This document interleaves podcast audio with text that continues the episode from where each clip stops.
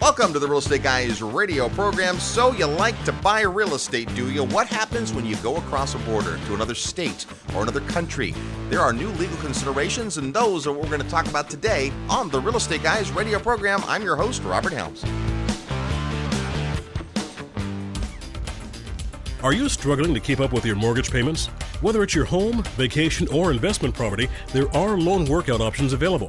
To help you sort through all the noise in the marketplace, the Real Estate Guys has written a free 18 page report called What You Must Know Before Attempting a Loan Workout. In the special report, you'll discover the single most important thing the lender looks for before agreeing to modify your loan. Plus, you'll be able to weigh the pros and cons of hiring a professional versus doing it yourself, and much, much more. All you need to do to get your copy is email your request to workout at realestateguysradio.com. It's free, it's confidential, and it's yours when you send your request to workout at realestateguysradio.com. Hope is not a strategy. Start your own economic bailout plan today. Get the Real Estate Guys free report, What You Must Know Before Attempting a Loan Workout. Email your request to workout at realestateguysradio.com. Banks are taking back lots of property these days, and they want to get rid of them fast. To do that, they sell them cheap. That's the good news. But they can't afford to sell you one at a time. That's the bad news. Now, here's the great news. You can get plugged into a steady source of affordable fixer-uppers to feed your real estate investing business without having to buy them by the dozen. Get a copy of the free report, Buying Value, Profiting from Distressed REO Properties. Send an email to wholesale at realestateguysradio.com or call our resource hotline at 888 510 6838, extension 105. Get plugged into bargain properties all over the U.S. Call 888 510 6838, extension 105, or email wholesale at realestateguysradio.com. Welcome to the Real Estate Guys radio program. I'm your host, Robert Helms. We talk real estate every week, and we've got a topic you're going to need to know about. Let's meet our co host, financial strategist, Russell Gray. Hey, Robert. How are you? Good. Well, you know, one of the things as real estate investors is we always have to be aware of the legality involved with real estate, and that covers a whole bunch of stuff. You've probably been involved with a transaction where somebody says, now, you know, you're signing a contract, make sure you take it to a lawyer to read. Maybe you're listing a house, maybe you're putting an offer in a property. But there are so many steps in between. Now, you've been a practical guy. You've been around real estate a, a, a lot of time. I know I sold you know residential real estate for years and years when we would fill say a listing contract and recommend that they take it to their attorney or in your case you're on the lending side Sure. and somebody filled out an application for a loan and you said make sure you have your attorney uh, review this how often do you think people actually did that Never. Never. Exactly. People don't. Especially when you're using like a standard form. Right. Right? The standard form that the Board of Realtors uses, and it's just the agents filling in the blanks and you're initialing the bottoms of the pages and signing and putting a check to escrow. You don't even think about it. But should you? Yes, absolutely. I mean, we've uh, had uh, some folks from the Real- Realtor Association on, on the show and talk about the standards of practice around the world and in the United States. And of course, the United States has a very high standard of practice, and it's something that's been refined over years of conducting business. And so, back in the old days, you know, Bob would talk about how they would carry around a document that had four or five lines on it and a big book of uh, phrases, and they would fill Right. that out. And they would really have to have some knowledge of legal concepts and so on. And as you might expect, a lot of mistakes got made, a lot of lawsuits ensued because the professional has always been held to a higher standard. Uh, it really behooved them to create almost bulletproof type of contracts. And so that's what's happened. So we have all these standard forms out there with clause after clause after clause that has been gone over with a fine tooth comb by a team of attorneys and has lots of court precedent behind it. And that's great when you're doing cookie cutter, in the box, standard everyday real estate. When you try to do anything uh, that is outside the box, when you try to do anything that is remotely creative, all of the sudden you've entered into a whole new area, a whole new territory.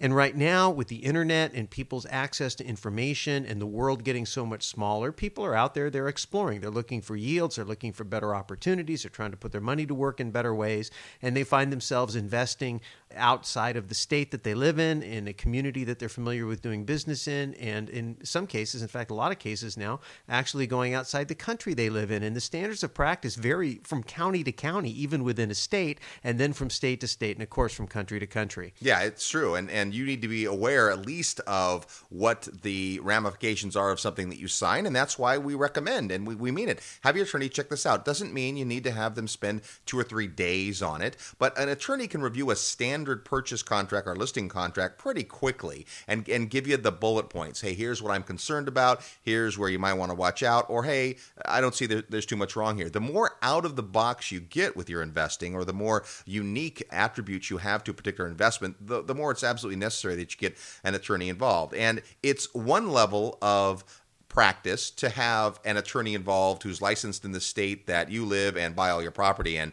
But it changes dramatically when you cross borders. And that's what we're going to talk about today. And of course, neither you or I are an attorney. Nope. So it is time to introduce you to one. The gentleman you're about to meet is a practicing attorney. He works in one state, is licensed in one state, but that doesn't mean he's not helpful in other places. He is. Please welcome back to the Real Estate Guys program, attorney Mauricio Rauld. Hi, Robert. How are you? I'm good. How you doing? I'm doing excellent. Thank you. Hey, thanks for uh, taking time to be on the program. We've had you as a part of our live events, and uh, you are always at our uh, international uh, summit at sea, where you've had a chance to be on the, the show. But uh, I don't think we've had you in the studio very often, and we appreciate your time today. It's a pleasure, and thank you for having me. You bet. Now, uh, you heard uh, our, our introduction, and you've been in the situation where someone's brought you a relatively simple document to look over. Uh, if that happens, you have a client, they maybe they want to buy a house, something simple, and their realtor helps them out, and they say, "Hey, Mauricio, would you take a look at this? How much time does it take you, and what are you looking for in that document?" It doesn't take that much time, and, and, it, and it really does boggle my mind sometimes where people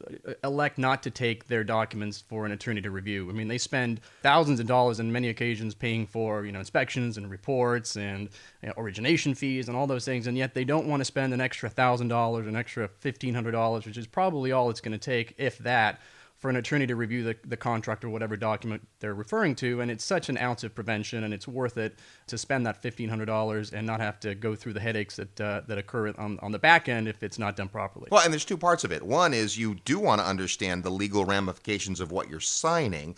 But the second part is it's kind of a different standard if I can say anytime during the transaction or afterwards, yes, I was under review of counsel. Yeah, absolutely, and uh, it, you know, you also you're buying yourself some protection there in terms of you know taking it to an attorney who's got the proper you know errors and omissions insurance, and if something t- turns out that, that, that wasn't proper and the attorney missed it, you've got some protection, additional layers of protection there. So it, it is really critical in my opinion, to have an attorney review it. And again, it doesn't have to be something that we spend two or three days on. It probably, you know, a couple of hours reviewing it is sufficient and, and, and you get your money's worth. And I would think that in an area where you've got a standard form or a form that a lot of the agent practitioners are using, your attorney, who's a real estate attorney, is going to have seen that form a few times. So you're not seeing it necessarily cold. And, and probably once you develop that kind of a practice, you can buzz through those things pretty quickly. You can. And, and, and the one thing you got to really understand is that the contracts, essentially what the contract is there to do is to document the meeting of the minds. I mean, you have an understanding with the other party and you're trying to, to reduce that into writing. And so you can't always rely on a standard form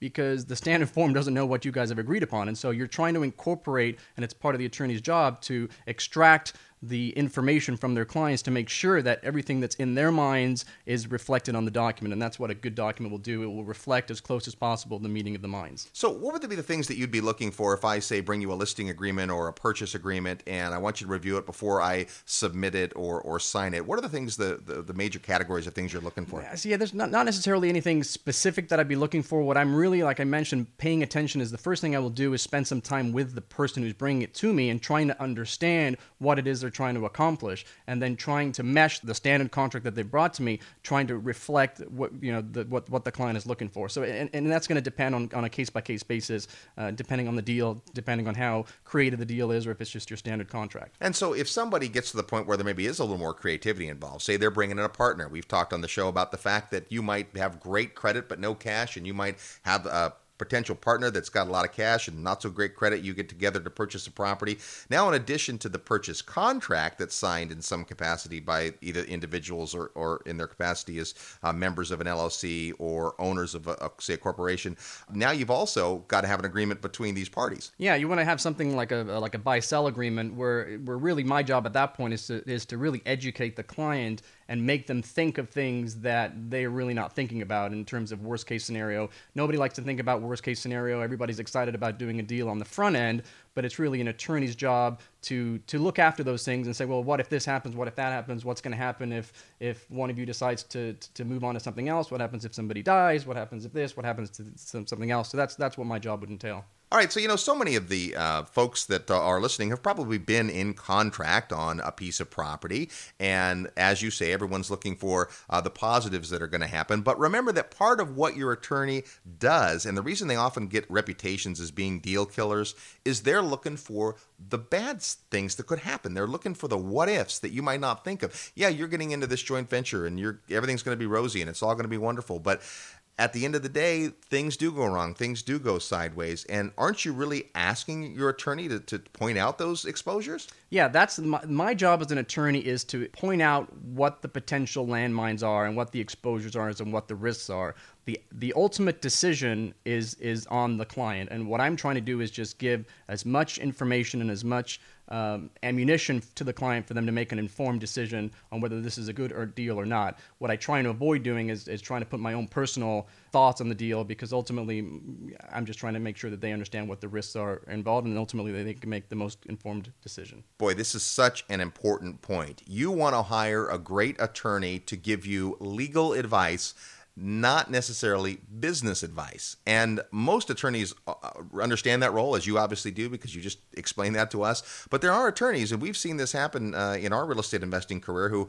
morph over to now trying to take this uh, uh, under advisement and say, well, no, have you, you know, this deal, and, and and they're getting more into the business aspect of it, and that's not what you're really looking for in most cases. You don't want someone to say yes, it's fine, or no, it's not. You just want them to make you aware of where the potential pitfalls are going to be. So let's now transfer over to this idea of cross border real estate. And we'll start with something as, as simple as I, I'm in one county and I want to buy a property in another county. If you look at uh, across the beautiful uh, United States and even in other countries where you've got uh, different jurisdictions, cities, or counties, sometimes the law and the practice is different. Simple example in some counties, uh, the convention is that, say, the seller pays for the attorney or escrow fees of closing the deal. In other counties, it's the buyer. In other counties, it's split 50 50. So when you are, are, going across a county or city border, what are the things you're, you're looking out for?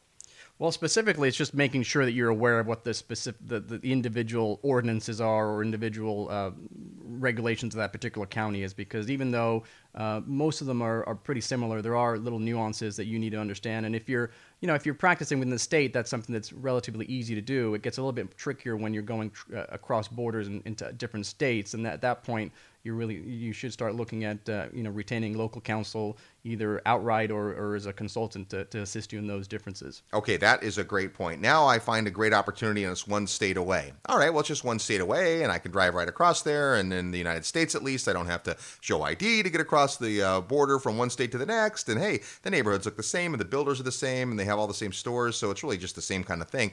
But legally, it's not. Legally, it's a completely different jurisdiction and they have their own laws, their own statutes and then they have their own court systems that interpret those statutes. And so it's critical that you either retain somebody in that local state or, like I mentioned before, have your local attorney uh, communicate with somebody from out of state to get get the proper guidance. And, and, any, and any good attorney will will recognize that they're not licensed to practice in the other state and they won't be giving you any advice based on you know, let's say you're you're you're in California and you're trying to purchase something in Nevada, you're you're not going to be giving out uh, legal advice on Nevada law without at least first consulting local counsel there for the benefit of your clients. Well, and this really is exactly what you do in your practice. I know that you are a California licensed uh, attorney, but you represent people who buy properties not only in uh, the United States but in other countries, and we'll, we'll certainly get to international aspect before we're done today. But there are things that you can do. You don't just say, "Well, hey, you're buying in Nevada. I'm not a Nevada attorney. You know, good luck with that." There are things that you can do, and then maybe bring in counsel on your side, or, or at least guide the client on, on what they need to find in, in terms of an attorney on the other side. Yeah, most of the time, I mean, the, the laws are similar enough where you can do a majority of the work yourself, even before you bring in, uh, you know, another attorney. But at the end of the day, before you you finalize a contract or finalize a recommendation, you you definitely want to be consulting with your your uh, outside counsel, and, and I do that. I mean, I've got attorneys uh, that I work with all over the country in different states, and anytime uh, something comes up in, in a different state, I will call that contact and, and just make sure that you know I'm, I understand the local laws and have them review whatever it is that I'm doing to make sure that it's correct. Our guest today is attorney Mauricio Rauld. We're talking about legal considerations when you invest, and especially when you invest across borders. More when we come back. You're tuned to the Real Estate Guys Radio Network. I'm your host, Robert Helms. Live nationwide. You're listening to the Real Estate Guys. Find out more at realestateguysradio.com. Feeling outgunned when dueling through loan mod negotiations with your lender? Discover the underwater borrower's secret weapon and how you can make your loan modification your lender's idea.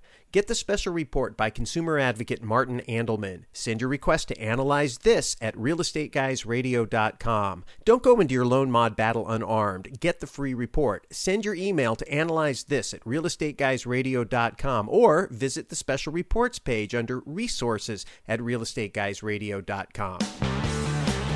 Hello, this is Robert Kiyosaki. I'm the author of Rich Dad Poor Dad. And if you're serious about learning how to invest in real estate, listen to the real estate guys. They really know what they're talking about. And welcome back to the Real Estate Guys radio program, heard every weekend on this fine radio station and all the time at realestateguysradio.com. If you miss a show, heaven forbid, you can go right to our site and uh, check it out, listen to it again. Or if you get a show like this one you like a lot, you can hear it more than once. And we don't even charge you for the second show. Our guest today is attorney Mauricio Rauld. He is licensed to practice in California, but his practice is interesting. He actually uh, helps clients uh, with a variety of uh, real estate uh, related transactions across not only different state borders, but uh, different countries. Uh, you know, Mauricio, we're not going to spend a lot of time today on asset protection, but obviously one of the great tools we have is the ability to not take title to a property in our own name, but in the name of an entity. Could be a corporation, partnership, limited liability company, all with different pros and cons. But as a California attorney, how often is it that you uh, find yourself, say, forming an LLC in another state? Most of the time, I try and set something up in a different state uh, if it does not involve directly a piece of property here in California. Uh, the asset protection laws in California are notoriously very weak. And so, to the extent that I can go somewhere else, uh, like uh, Nevada or Wyoming or Delaware or, or, or, something like that, if I can get away with doing that, then I'd much rather do it in those states than in California. But no problem legally for you as a California attorney to form a Wyoming entity? Not at all. Okay, and uh, there's reasons for doing that. Now let's transition a, a little bit to someone who, say, lives in one state and they are buying a property in another state from a seller who lives in a third state. Any other wrinkles, anything we need to be aware of uh, when we're approaching this from the legal standpoint? Most of the time, well, it depends on what you're looking at. I mean, if you're looking at the specific contract, then most most of the time, or most likely, you're going to be looking at the jurisdiction where the property is located. Well, let me stop you there for a minute because every contract, it seems, has at the very top or near the top the location, where you write a, a city and a state typically, and that is establishing jurisdiction, isn't it? It is, and, and you can't just make a jurisdiction up. You can't just uh, be uh, transacting business on the East Coast and suddenly you want to put Nevada as your jurisdiction. There's got to be some kind of correlation, and typically the correlation is either the property that you're dealing with is located in that particular state, or possibly if the contract is entered into in a, in, in a particular state, you can use that as jurisdiction. But there is some correlation between uh, what you select in, in, in, reality. Okay, so there are different types of attorneys that can do different business. I guess we probably should have uh, started by saying you don't just go to your typical family law attorney to drop a real estate document. You really do have attorneys that specialize in a particular area of real estate. Yeah, absolutely. Um, just like uh, you know, if you go see your doctor, eh, they're all specializing in in different things, and you may go to your general practitioner, and, and, and if there's something going on specific to your heart, you go see a cardiologist. Well, the same thing happens in law. You've got certain individuals who are sort of general practitioners who know a little bit about everything, But if you're really getting into now a more specific area of law, then you go see a, an attorney that specializes in real estate or specializes in setting up entities or, or, or asset protection or, or, or what have you. Yeah, it's it's interesting that there are attorneys even within the various realms that specialize in certain aspects. Uh, in our uh, business, we have retained uh, different uh, counsel from the same state that all work all, all real estate attorneys. But say you know one firm is primarily interested in transactional law, and another firm is uh, mostly looking at uh, the legality of licensing. There are you know Department of Real Estate based attorneys who work on that angle of the business. So you need to know that you have the right attorney for the right job. Yeah, and when you and, specifically to real estate, when you get to larger deals or even commercial deals, then you're dealing with attorneys who specialize in finance. I mean, that's all they do. They do real estate finance. That's that's their bread and butter, and and that's going to be a different attorney than somebody who's putting together just the regular contract for for purchase and sale. Okay, great. So let's talk about uh, now taking the next step, which uh, in my mind is buying uh, property in another country. So we are now just not another state in the United States or, or another state, uh, say two states in Germany. Now we're talking about you you're going to have a client who uh, lives in New York and they want to buy a property in Cancun, Mexico. Now, what are the additional considerations? Well, now for sure you want to make sure that you've got really good and competent counsel down in that specific country now it's it's a different level of, of different laws and sometimes there are even different types of law they practice either you know we're under the common law way of practicing law another country may be under this uh, a civil code or, or just a completely different uh, type of law so it's critical for you to be working with somebody who's uh, local to the area before you even consider investing offshore. Well, I know, for instance, you've done some work in Mexico, and uh, there are attorneys who are licensed there, but there's also attorneys licensed in the United States that make it their practice to deal with clients who buy and sell in Mexico. And then you've got the fact that the very basis of law in those two countries is different. The understanding upon which the laws of the country are built are, are different systems. They are a completely different system. And then there's a third type of attorney I, th- I think that you, you haven't mentioned, which is the attorney who's who went to law school here in um, in the United States, who maybe even practiced a little bit in the United States, but then at some point decided to move down to that country.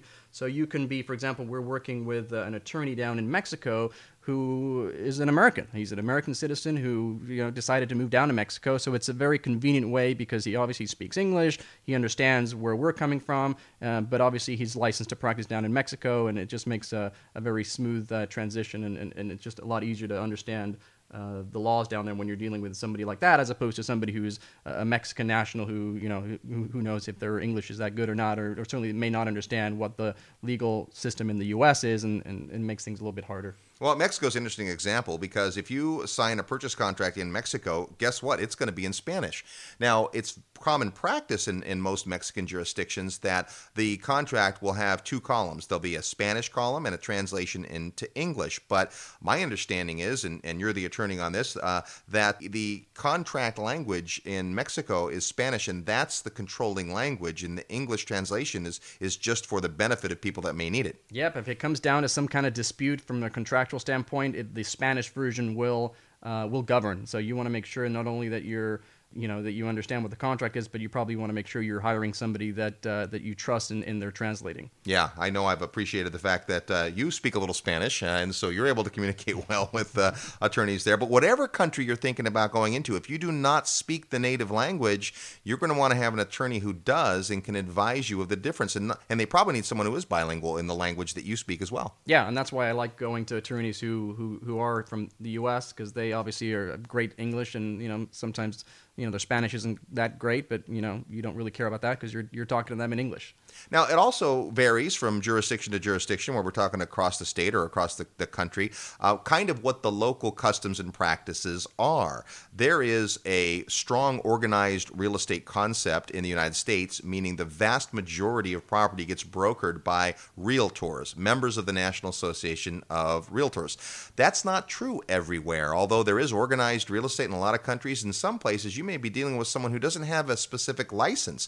For instance, everyone listening to our program right now is licensed to sell real estate in Mexico. Yeah, and, and, and they're licensed to, to sell real estate in a lot of different countries. Uh, so that's you know that's just another reason that you want to be extra careful and, and not just head down there and do it all yourself and make sure you're you're consulting with somebody local. Yeah, and this, because the customs change so much, like uh, not to dwell on Mexico, but I know one of the practices there is they have the notario, which is the public notary, which is a very different position than what a notary is in, in the U.S. They're they're almost a judge status, and they're kind of an attorney that represents the transaction and not the parties.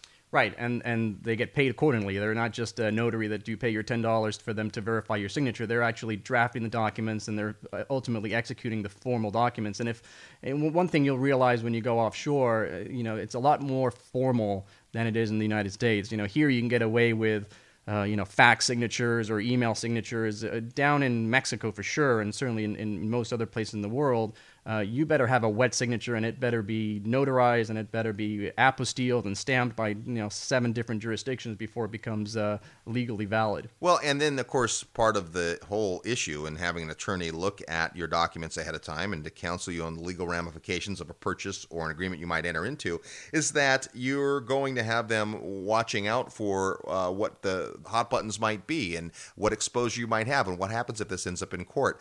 The U.S. is very litigious. In fact, the vast majority of, of lawsuits, my understanding, more than 90% of lawsuits on planet Earth, emanate from the United States. It's not common practice, say in Mexico, to just sue somebody for your rights. It's not at all, and it's very, you know, it's a very costly uh, procedure down there. We don't most most other countries don't abide by what we have here, which is the contingency laws, where the attorneys won't charge a plaintiff for costs or even attorney fees to bring a suit, and, and, they only pay if they if they're successful. That doesn't exist in, in most of the other countries, and so if somebody wants to bring a lawsuit in Mexico or in the Caribbean or wherever else that you're investing, they're going to have to come up with the money themselves, and so typically they, they they think long and hard before spending their hard-earned cash in bringing a suit, and they're much more likely to try and resolve it. Uh, uh, amicably as opposed to uh, trying to go through the court system. You know, if you are just listing your house for sale and you're using the standard form with a realtor that has a great reputation, it's probably a quick review by your attorney.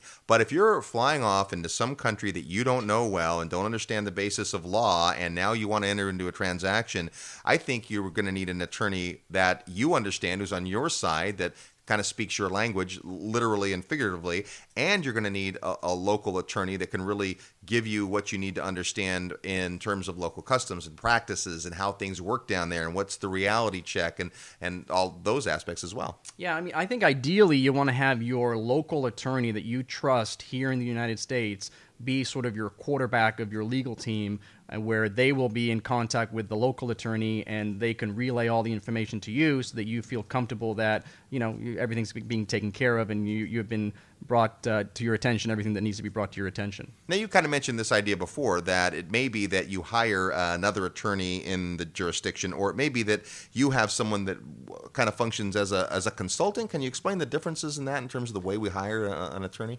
There's there's a couple ways of doing it. One, one way, if you're in the United States, uh, you you can do it where you you can retain a law firm, for example, and and um, in one state, and and even though you're doing a, a deal in another state, as far as you're concerned, you're dealing with the law firm, your local law firm, and you don't even really know who the local attorney is. You get an invoice from your law firm, and you, you don't know what's going on. Uh, the other way to do it is, is for them to just simply make a referral to the attorney in the other state. So now you're dealing directly with that attorney, and maybe you have your local attorney sort of looking over your shoulder just to make sure every so often you know everything's okay. Although you're kind of getting you're paying twice in that situation when you're dealing with offshore, you're definitely having your local attorney, ideally, like I said, having your local attorney deal with the the offshore attorney directly, because uh, you know you you've probably never dealt with the offshore attorney, and you want to make sure that you're you've been taken care of and your rights are being preserved. Well, and your attorney is going to be looking out uh, for your interests, and they know the right questions. They have the secret legal handshake and all that stuff, right? I mean, even I've seen you work with attorneys in, in different countries that barely speak the same language, and yet you guys can communicate in a way that a layperson can't, and, and you want to have that understanding. I, I, don't know if it's if it happens at law school or if you're born that way, but it's a it's a different skill set for sure. It is, and it's uh, and and that's why I like the the system of really having your own local guides to go through because because of that exact reason. Our guest today is attorney Mauricio Rauld. We're talking about the cross border implications of investing in real estate. Lots of great reasons to consider going to other parts of the world to invest, but you got to be careful, and uh, even more so when it comes to the legal side. More when we come back. Plus, we're going to play real estate trivia. We're the Real Estate Guys. I'm your host, Robert Helms. Real estate investment advice right in your mailbox. Sign up for the free Real Estate Guys newsletter at realestateguysradio.com. Hey, Russ, guess what? Uh, the real estate market is hot again? Oh, Russ, the real estate market is always hot if you know where to look. No, it's something even better. Really? What is it? Well, thanks to our amazing listeners, we continue to be one of the most downloaded real estate shows on iTunes week after week. That is great. So, what are we going to do about it? Well, I thought we should let our listeners know that there's more to the real estate guys than just our weekly broadcast. Yeah, like our website at realestateguysradio.com where they can read our blog. Great start. And if they're still hungry for more, there's our Backstage Pass with members only access to additional content, backstage interviews, and our monthly audio mentoring club. Plus, Backstage Pass members get priority access and special discounts to our live events, field trips, and the annual Investor Summit. So come backstage, go to realestateguysradio.com and click on the Backstage Pass logo. You'll be glad you did.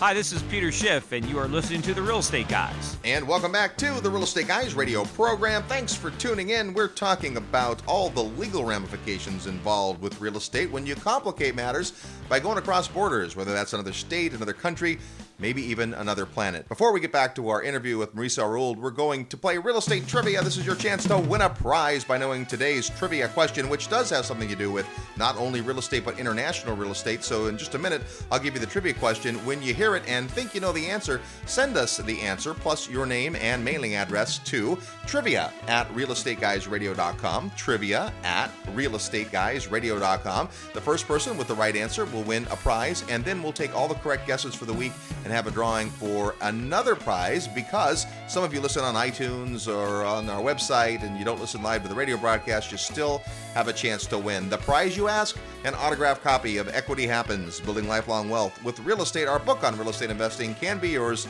if you know today's real estate trivia question. First of all, last week on the show, uh, we had Teresa Kinney from the Miami Association of Realtors as a guest, and in her honor, we asked a Miami question, which was Greater Miami is the only metropolitan area in the U.S. whose borders encompass two national parks. Which are they? The answer is Everglades National Park, where you can hike around, or you can ride on glass bottom boats across Biscayne National Park. Here's our trivia question for this week Which municipality, which city, which area in Mexico boasts the highest population? What city has the highest population in the entire country of Mexico? It's by a lot, by the way. So if you want to take a guess or if you think you know, send us an email to trivia at realestateguysradio.com. That is today's real estate trivia question. We're talking today about the ramifications legally of investing outside of your state, outside of your country. With us is Mauricio Rauld, and uh, he's an attorney who specializes in helping people do these kinds of transactions, whether they're simple transactions like purchasing or big transactions like acquiring land, joint ventures, development. Mauricio, as you get more complicated in the types of transaction, I know you work in construction and development and those things. How much more complicated is the legal side of the real estate transaction? Well, it gets a lot more complicated as you move further and further away from your home. Uh, when you start going offshore, for example, which is what we were last speaking, uh, you have so many other considerations to keep in mind. Uh, primarily, you've got your tax issues and tax reporting issues, not only in the country that you're going to, but also your U.S. Uh, reporting uh, requirements. Uh, but also, you've got decisions to make. You need to figure out uh, how you're going to take possession of your uh, property, and it's not only just like in the United States. You're not going to probably not going to take it in your own name, but it goes a little bit beyond just uh, holding it in LLCs and corporations. Now you start getting into the area of asset protection trusts and other uh, international business uh, corporations. It just gets a little bit more complicated and, unfortunately, a little bit more expensive uh, from the from the fees perspective as well. You know, there are states in the U.S. where you can form an entity for just a few hundred dollars. That is not true in most uh, international destinations. It can be thousands of dollars just to start, uh, and so you need to be strategic about it. Plus, you know, as you mentioned, uh, if you're familiar with the U.S. legal system, you know there's just a few different entities that you typically use. As soon as you go across the border, there are some countries that have entities that have no parallel, no similar entity in your home country. They've come up with unique entities that do unique things, and that can be great, and there's reasons for that, but it means you're now approaching area you probably don't know much about. Yeah, and, and I'd, love to even be able to name a few of them, but some of them I can't even pronounce. So that's how different they are from the U.S. Yeah, there's uh, there's some funny entities out there uh, in, in, different jurisdictions. A couple of which are only available in a certain country for a certain purpose. And uh, boy, if you're if you're looking for that purpose, there's probably no better entity. But to understand that, you really have to have your arms around it. Now, there are attorneys who specialize in international taxation, international real estate. Generally, my experience is they're a lot more expensive as well. Yeah, I think the uh, international tax attorney is about the most expensive, on average, the most expensive hourly rate that you will pay. I think it's it's not uncommon to see those guys charge in the $600 an hour range for just an average guy. And obviously, if you get somebody who's prominent and, and, and really knows the stuff, it could go up to up to up to thousand dollars an hour. So yes, it's a little bit more expensive than uh, the local attorney that you are going to have your local uh, contract reviewed by. Well, and I know you're not a tax attorney, but let's talk just a little bit about the idea uh, of taxation. One of the things you're going to want to find out is if the country that you uh, live in, where you're a citizen, and the country that you're purchasing real estate in have a tax treaty. There are tax treaties between certain countries, and there are other countries that don't have tax treaties. Now, there are pros and cons to there being a tax treaty. Can you discuss that? Tax treaties are an important thing to identify because uh, you're going to, in some jurisdictions, you're going to end up paying property taxes or some type of other tax in that country. And so it's important for you to understand whether you're going to get some kind of a credit for that when you file your taxes here in the United States or whether you're going to have to pay a kind of a double taxation on that. And you know, sometimes there is no tax in the jurisdiction that you're investing in, but that doesn't mean you're not going to pay a tax because you're always, if you're a U.S. citizen, you're always going to pay tax on your worldwide income. So you've got to, you know, you've got to tell your local IRS person that uh, you invested somewhere else and you made a profit and you've got to pay your taxes. Yeah, and you really want to understand uh, before you invest what the tax ramifications are. A lot of places that uh, I know you're familiar with, Mauricio, are what we might call tax havens. And all that means is that there's a low tax basis in some regard. Some of the Caribbean countries, for instance, don't have capital gains tax. There's no, I mean, if you buy a property for 100000 and you sell it for 200000 whether it's the next week or the next year or 10 years, you don't pay any tax on the gain in that country. But as you point out, if you're a U.S. citizen and in some other countries as well, it may definitely be taxable there. Now, if there is a tax that's due in a country that you pay in a country, sometimes you get a credit for that or an offset in your home country. That's what you need to understand when it comes to the tax treaty. Yeah, and, and the tax is a, it's obviously a very convoluted, and there's a reason these guys get paid the big bucks to, to advise you on the international tax. But one just one cautious word of advice: there's just so many promoters out there that are trying to uh, use these tax provisions to sort of uh, convince you that you should be going offshore for a tax reason, and these are legal ways to either avoid or defer a tax. And most of the time, I'd say in the 90% or 95% of the time, those promoters are leaving most of the story out. They're not necessarily telling you lies. The, you know, there is true that there are countries out there where you do not pay a capital gains tax or there is no income tax or, or, or things like that. So it's not like they're not telling you the truth, but they are very misleading because they don't tell you the other side of the story, which is you will still have to pay a tax because, like I said, you are taxed on worldwide income. And uh, the same goes for other issues of, uh, you know, sort of asset protection, which I'm sure we'll get into uh, shortly. Yeah, so let's talk about asset protection because obviously there's a lot of reasons why we put in that ounce of prevention. We do the work up front to make sure that we're protecting what we have and shielding assets, uh, liability producing assets from one another. There's an order of magnitude of complexity when you now take that uh, internationally. You don't want a problem that occurs on an international piece of property to bleed over to your assets in your home country uh, any more than you want want it to work the other way around. You might be involved in, say, you know, you accidentally hit somebody in your car. Let's hope that never happens. But if it does, there could be, you know, a liability created. And if you don't have proper asset protection, you could lose everything. So there are some pretty strong reasons for considering international entities and international jurisdictions when it comes to asset protection. What, what are those things? There are. There are a lot of uh, uh, positive things about going offshore for asset protection. One of them, however, is not to go hide your assets. A lot of people get into major trouble uh, with the law from either a tax perspective or even just from an asset protection perspective because they speak to these promoters who convince them that if they take all their assets offshore, they're going to be protected 100%. And that's not always the, the, the case. And so it's important for you to just be aware of, of, of the fact that even if your funds are transferred offshore, even though you may not be able to creditor may not be able to go to a particular country and, and, and access your funds, there's nothing preventing judges here in the United States from making you uh, go down to that country and retrieve your money and bring it back to the United States so that you can pay your creditors. So it's important to just be careful. But having said that, there are certainly some advantages of going offshore, especially from an asset protection standpoint. And my favorite, really, especially in these days, is just the privacy.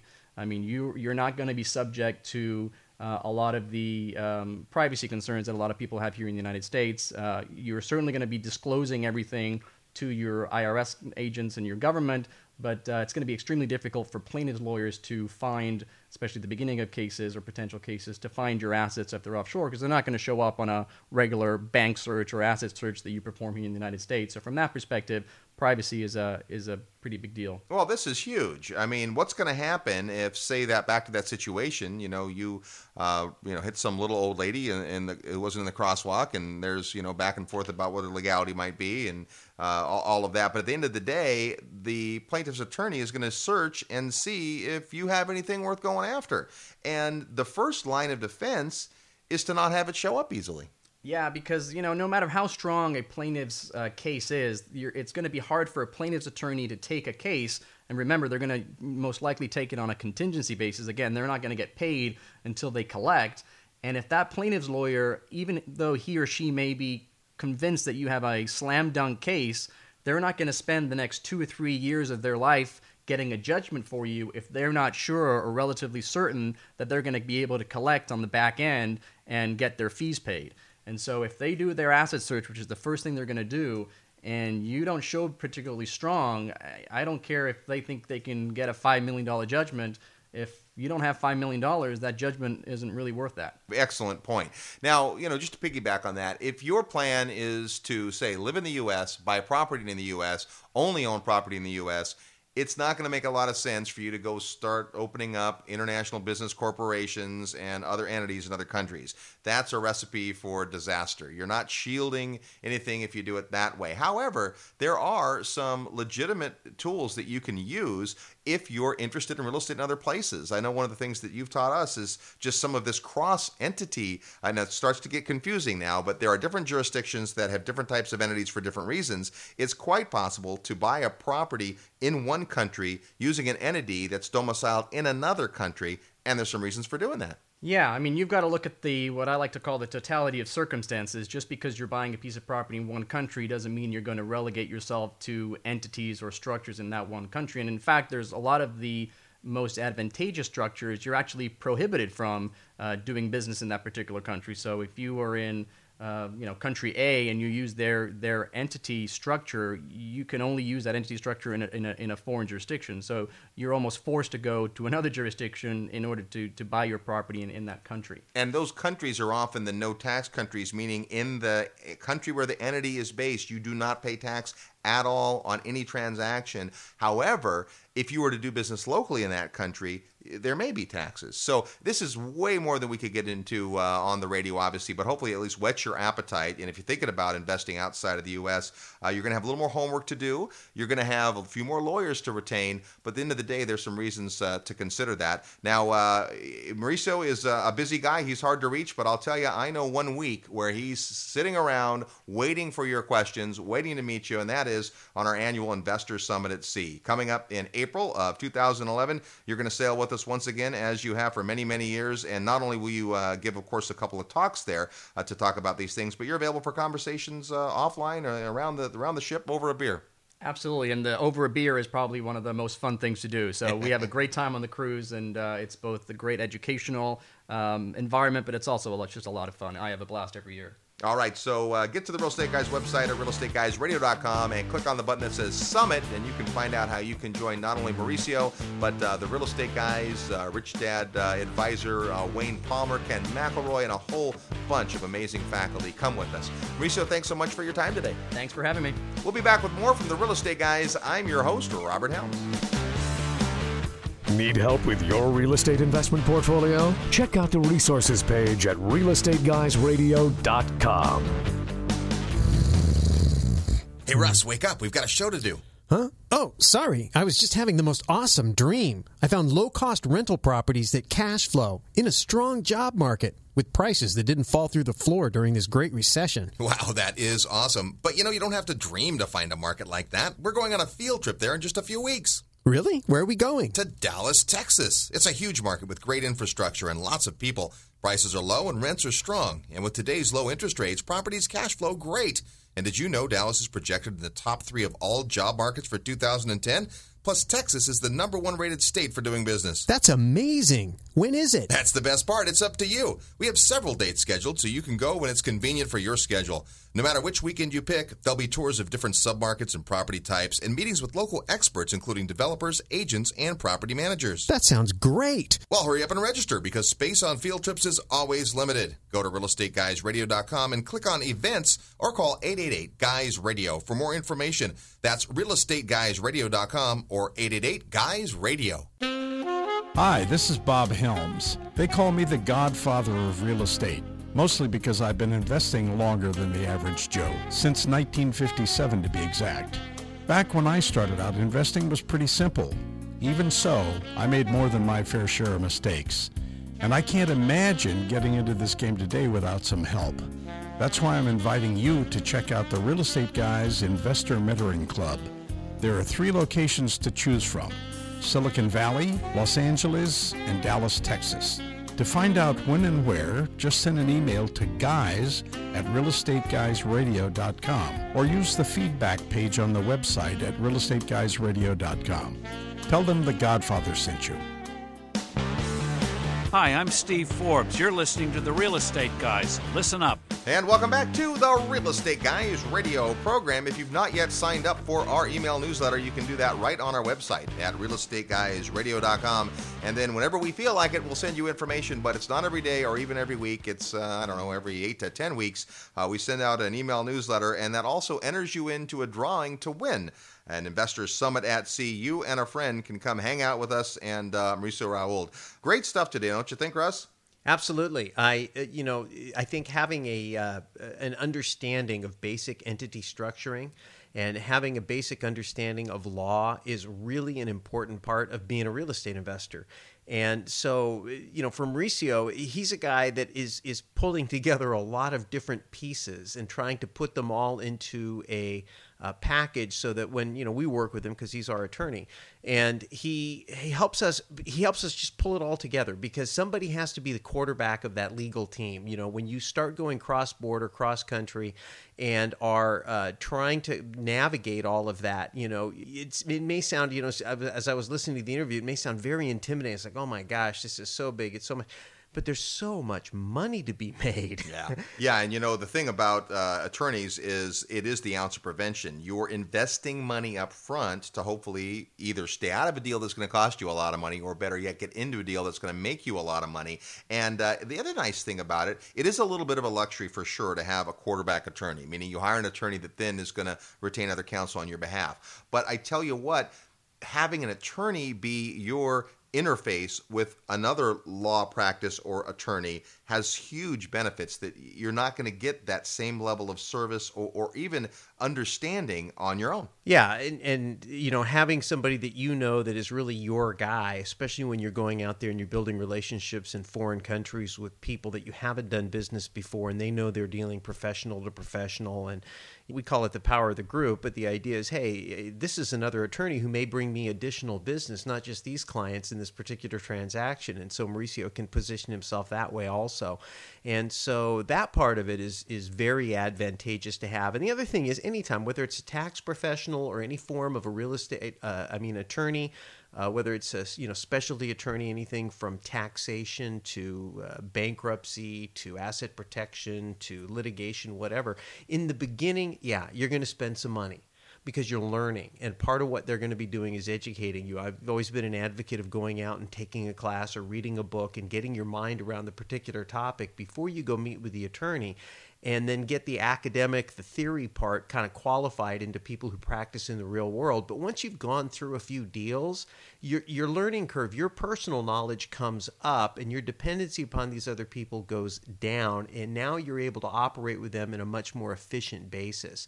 But you know, over the last few weeks, we've talked to several people. We had back in June, we had Mark Skousen of uh, the uh, you know Freedom Fest coordinator, and he talked about from his vantage point dealing with a lot of people that are extremely concerned about the growth of government and the infringement on freedoms and the potential devaluation of the dollar. And you know, forget the politics part of it aside. The fact is, there's a big group of people that are looking outside the country for a place to go if our country continues to go in a direction they disagree with we had Teresa Kinney on here from the Miami Association of Realtors, and she has seen a market increase in people who are looking to invest from the United States into other countries.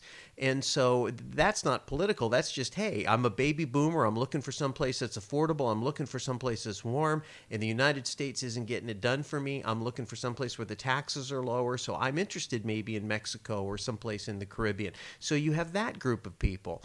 You've got people out there that are looking at it, obviously, like we are, just purely from the investment point of view. You know, Peter Schiff is a money manager, and he has been a big advocate of diversifying out of the United States stock market and taking advantage of what's going on in global markets. If you look at what's happening in the world, a lot of jobs and a lot of money and a lot of things are flowing out of the United States. The United States is still a great economy, very vibrant, great place to do business, but there's other countries that are also beginning to come into their own and there's a lot of opportunity there on a real estate basis not just on a stock basis. There are countries whose real estate has appreciated 100% in the last 3 years the very same last three years that United Re- States real estate has plummeted. Yeah, it's a squish factor. You if know? you have limited your looking to just the property in your neighborhood or your state, there's an excellent chance that you're leaving a ton of money on the table. We're big advocates for at least considering international markets. Let's give you a, a couple of resources. Coming up uh, at the end of October, October 30th and 31st, as part of the International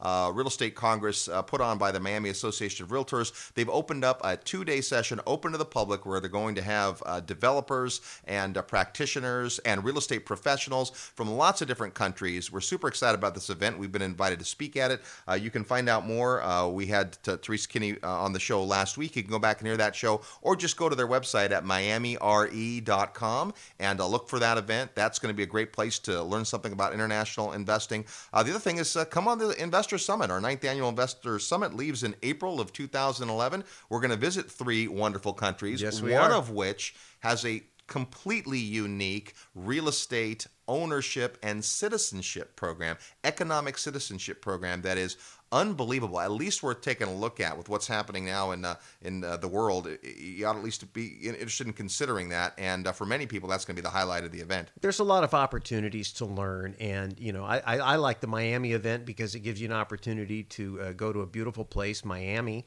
and have a great time, but also learn a lot. And it's both you got professional education going on there, and you've also got consumer education going on there. And of course, huge fans of the summit. So again, uh, just really trying to encourage people to look at real estate a lot differently. There's a lot of people out there just running around wanting to flip foreclosed houses. You know, that is not a long term business plan. That's something you can do to make money now.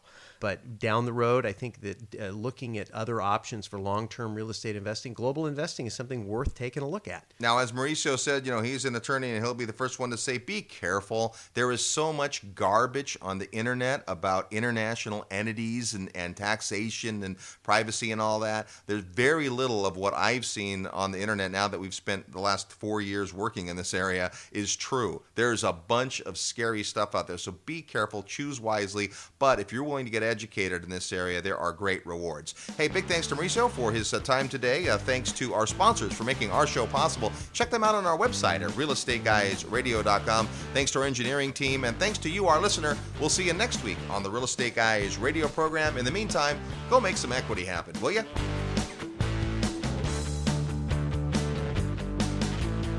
This is Wayne Palmer. I recently returned from the Summit at Sea for 2010 and learned what a great event that is with the real estate guys.